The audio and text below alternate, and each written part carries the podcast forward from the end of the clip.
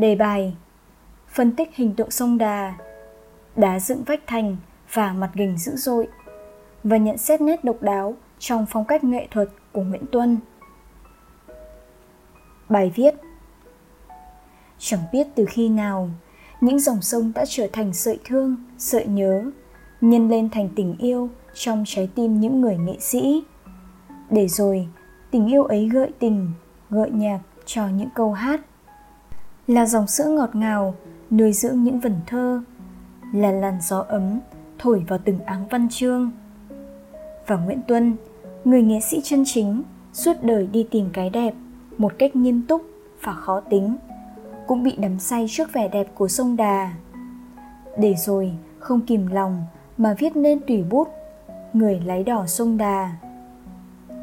Viết về một dòng sông, nhưng trong áng văn của Nguyễn Tuân, đó là dòng sông có linh hồn và nhiều nét tính cách đối ngược nhau. Đó cũng là nguyên do mà nó hung bạo chẳng kém gì con người lúc đương đầu với sóng gió. Đặc biệt là đoạn đá bờ sông dựng vách thành hiểm trở và quãng mặt gành hát lóng dữ dội. Giáo sư Nguyễn Đăng Mạnh từng nhận xét về Nguyễn Tuân với ngôn từ rất hoa mỹ.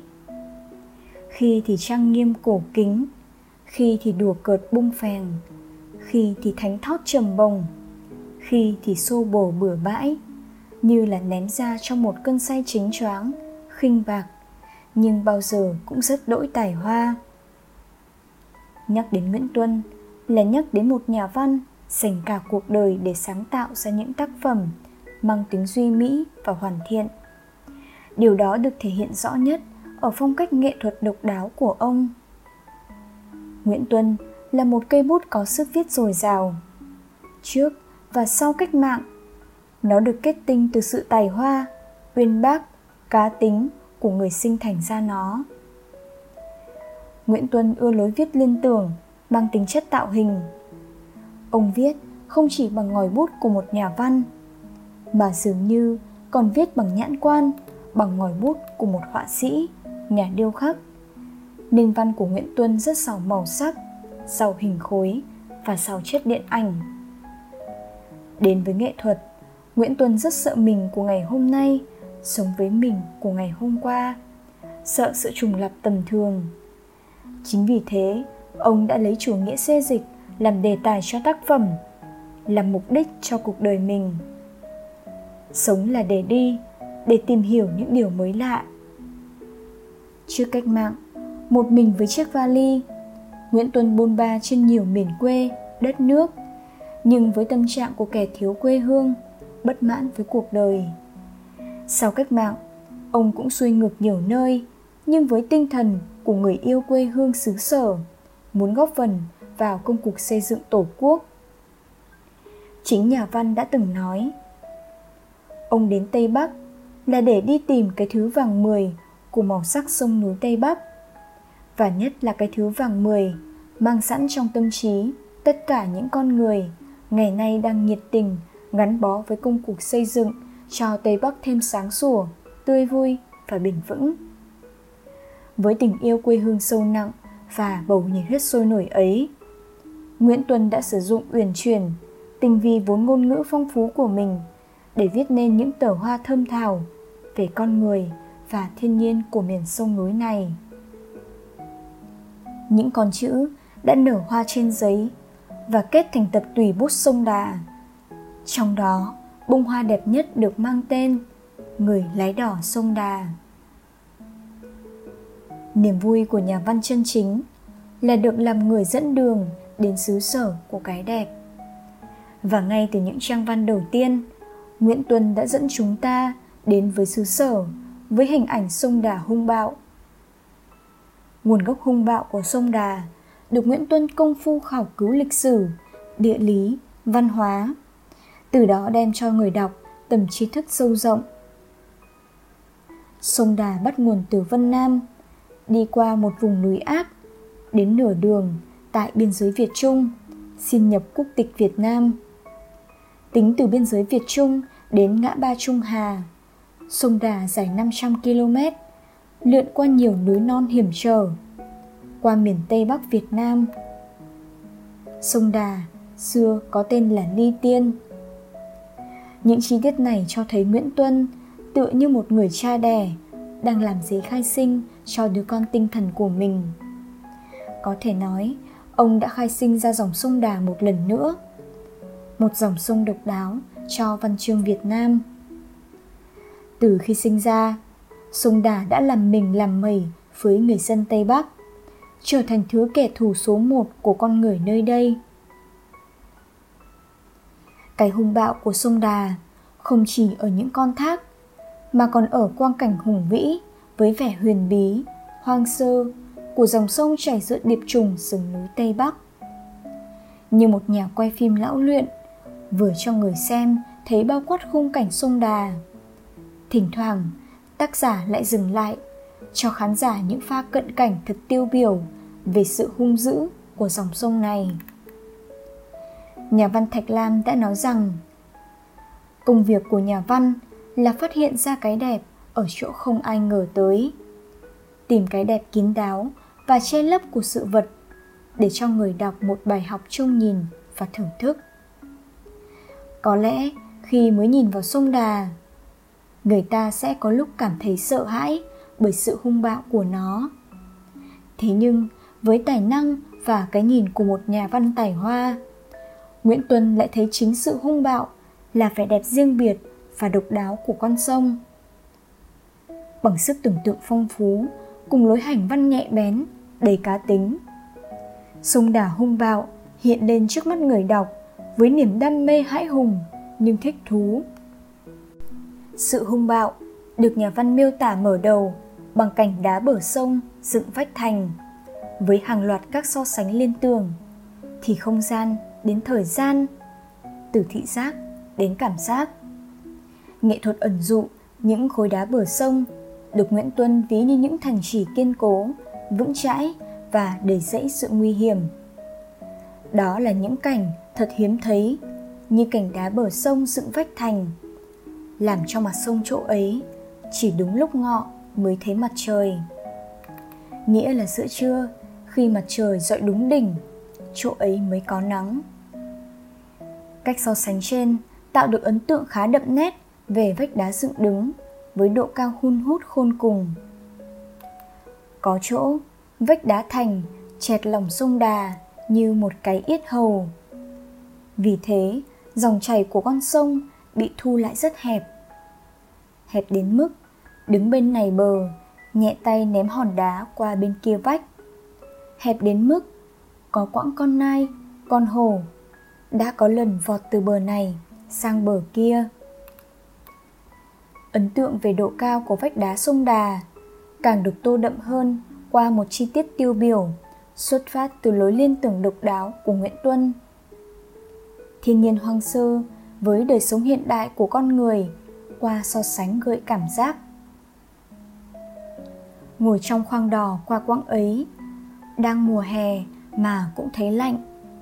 Cảm thấy mình như đứng ở hè một cái ngõ mà ngóng vọng lên một khung cửa sổ nào từ cái tầng nhà thứ mấy nào vừa tắt phụt đèn điện câu văn miêu tả đầy táo bạo mà không làm mất đi sự tinh tế nó làm cho sông đà đẹp, nhưng đẹp ở vẻ hùng vĩ, hoang dại và nguy hiểm.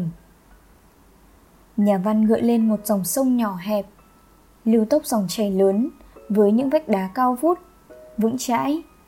Giờ đây đang trở nên nguy hiểm vô cùng. Cứ thử tưởng tượng, con thuyền nào mà kẹt vào cái khe ấy thì tiến không được, lùi cũng không xong. Chỉ chờ sóng nước và đá đập cho tan xác mà thôi. Khác với sông hương, sông đà ở thượng nguồn, đẹp trong vẻ hùng vĩ, tráng lệ. Trong khi đó, sông hương ở thượng nguồn, vừa hung bạo, cuộn xoáy như những cơn lốc xoáy, vừa là bản trường ca của rừng già. Lại có vẻ đẹp của cô gái di gan, phóng khoáng và man dại. So sánh như vậy để thấy rằng, nguyễn tuân một khi đã viết là viết chọn, viết cho ra, viết cho nổi bật điều đặc biệt của đối tượng. Bởi nguyễn tuân luôn hướng tới những vẻ đẹp kỳ vĩ, không thích những cái lỡ cỡ lưng chừng điều này cho ta thấy rõ hơn trong phong cách cũng như cá tính của nguyễn tuân.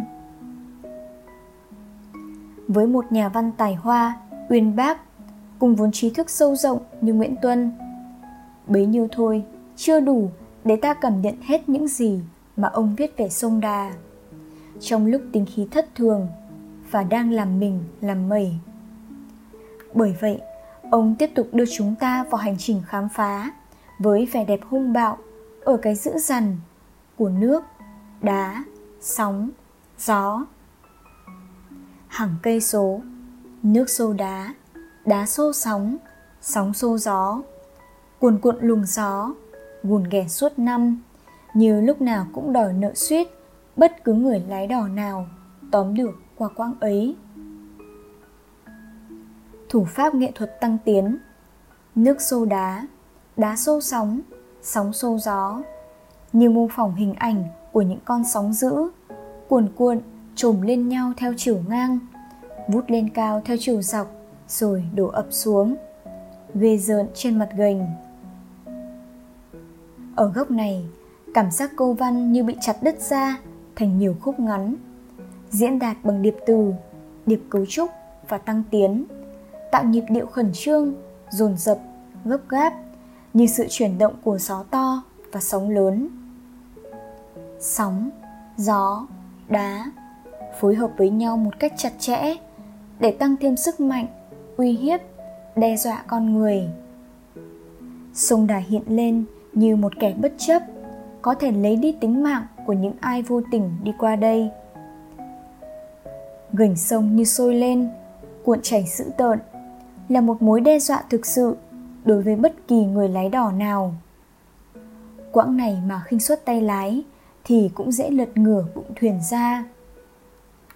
Động từ xô được ngăn cách bởi nhiều dấu phẩy liên tiếp, tạo nên sự trùng điệp, làm cho dòng sông đã hung bạo nay lại càng dữ tợn hơn. Như thế, chỉ với hai đoạn văn ngắn, ta thấy nguyễn tuân là người luôn hướng đến cái phi thường, dữ dội, của sốc cao, đèo thẳm, của cái tạo nên cảm giác mạnh. Đằng sau hình tượng con sông đà, lắm thác, nhiều gành, là một nhà văn ham cảm giác lạ và không ngại làm mới mình. Điều này ít nhiều do ảnh hưởng từ thú xê dịch của ông. Để thỏa mãn thú ham cái mới lạ, nguyễn tuân không chịu nổi cái bình thường nhạt nhẽo bình dị, phẳng lặng như ao hồ mùa thu. Ông quan niệm, văn chương trước hết phải là văn chương, nghệ thuật trước hết phải là nghệ thuật. Và đã là nghệ thuật thì phải có phong cách độc đáo. Với tùy bút, người lái đò sông đà ngòi bút nguyễn tuân như nở hoa trong sự hòa phối kỳ diệu, giữa cái đẹp của ngôn từ với vẻ đẹp tuyệt mỹ của hình ảnh, mang đến cho người đọc một hình dung mới, độc đáo trong chất vàng của thiên nhiên. Đồng thời là chất vàng mười đã qua thử lửa, nơi tâm hồn con người tây bắc. Trong người lái đỏ sông đà, nguyễn tuân đã thể hiện cái tôi tài hoa qua những rung động, say mê của nhà văn trước vẻ đẹp hùng vĩ và mỹ lệ của thiên nhiên đất nước ở sự phát hiện và ngợi ca phẩm chất, tài hoa nghệ sĩ của những con người lao động. Ở những trang văn đẹp như thơ, như nhạc, như họa. Nhà văn đã phát hiện và miêu tả sông đà như một sinh thể sống động với tính cách hung bạo và trữ tình. Để từ đó, tấu lên một khúc tráng ca về con sông dũng mãnh trên chốn thượng nguồn. Đồng thời ngân nga những âm thanh dịu dàng trong trèo êm ái trốn hạ lưu từ đó nhà văn đã tạc dựng hình ảnh người lái đò trong cuộc vượt thác đầy kịch tính và cũng đầy ngoạn mục Nguyễn Tuân tỏ ra hứng thú đặc biệt trong việc khám phá, thể hiện chất vàng mười đã qua thử lửa trong tâm hồn con người Tây Bắc. Tất cả đã cho ta thấy ở Nguyễn Tuân một cái tôi tài hoa và tinh tế. Bilinsky từng nói. Nội dung và hình thức gắn bó như tâm hồn với thể xác. Sự gắn bó này là kết quả sáng tạo, chứa đựng tài năng và tâm huyết của nhà văn. Và những tác phẩm văn học có giá trị thì càng chứng tỏ sự thống nhất cao độ giữa nội dung và hình thức. Với một nhà văn luôn hướng tới sự hoàn mỹ như nguyễn tuân chắc chắn mỗi tác phẩm của ông đều phải luôn trọn vẹn trong cả nội dung và hình thức. Tùy bút, người lái đò sông đà không phải ngoại lệ. Bên cạnh nội dung hấp dẫn, thì đó là đặc sắc về nghệ thuật. Bút ký đã sử dụng những kiến thức liên ngành, đa dạng như lịch sử, địa lý, võ thuật, điện ảnh, hội họa, điêu khắc cùng các phép so sánh, nhân hóa mỗi so sánh hiện ra thực sự là một phát hiện sắc sảo, độc đáo về sông đà. Ngôn ngữ phong phú, tinh tế, chính xác. Câu văn giàu tính tạo hình, giàu nhạc điệu. Đó chính là cách tác giả in đậm hình ảnh sông đà trong tâm trí người đọc. Với người lái đò sông đà, ta biết thêm một nguyễn tuân uyên bác, tài hoa, độc đáo. Tả cảnh thì biến hóa trong bốn mùa trong mọi thời điểm và không gian, đa thanh và phức điệu lúc nói về thác, gành. Bao liên tưởng đầy thi vị với bao cảm giác mạnh đầy màu sắc và góc cạnh với một kho chữ nghĩa giàu có. Văn của nguyễn tuân đúng là những giọt mật của con ong yêu hoa, cẩn mẫn và sáng tạo đem thơm thảo cho đời. Câu văn xuôi tài hoa lúc thì vang vọng âm ba của thác gành lúc thì minh mang dư vị của hương nguồn, hoa núi. Đọc người lái đỏ sông đà, ta thêm yêu con người việt nam dũng cảm, cần cù và tài hoa. Ta tự hào về núi sông, tổ quốc nguy nga, tráng lệ.